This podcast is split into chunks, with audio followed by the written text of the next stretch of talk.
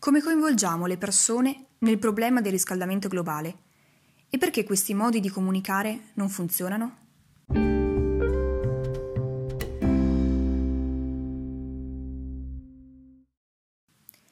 È con i due interrogativi che avete ascoltato in apertura di questo nuovo podcast che lo psicologo ed economista norvegese Per Espen Toknes iniziò nel 2017 il suo TED Talk dal titolo come cambiare una consunzione apocalittica in azione sul riscaldamento globale, intervento che lo ha reso famoso in tutto il mondo.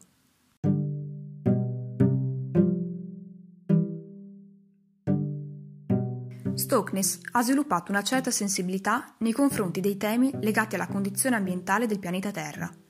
Lavora infatti come direttore del Center of Green Growth presso la Norwegian Business School di Oslo e nel suo What We Think About When We Try Not to Think About Global Warming, pubblicato nel 2015, Stockness identifica le cinque principali barriere cognitive all'azione per il clima, affrontandole attraverso cinque strategie su come parlare del riscaldamento globale.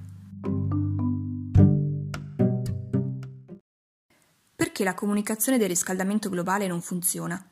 È una questione su cui soprattutto i designer dovrebbero interrogarsi. Se è vero che le nostre scelte e i nostri gusti sono facilmente influenzabili, non solo dai social ma in generale dal mondo che ci circonda, allora perché la crisi ambientale, pur evidente e nota a tutti, sembra molto spesso non toccarci o in alcuni casi viene addirittura negata? E perché anche se ci informiamo e conosciamo i danni che i nostri comportamenti errati provocano all'ecosistema, fatichiamo a cambiare il nostro stile di vita?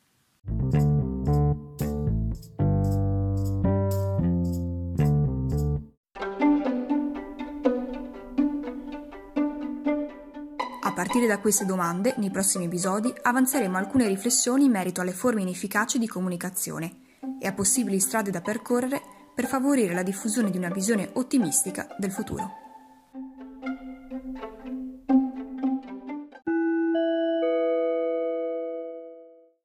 Buon ascolto!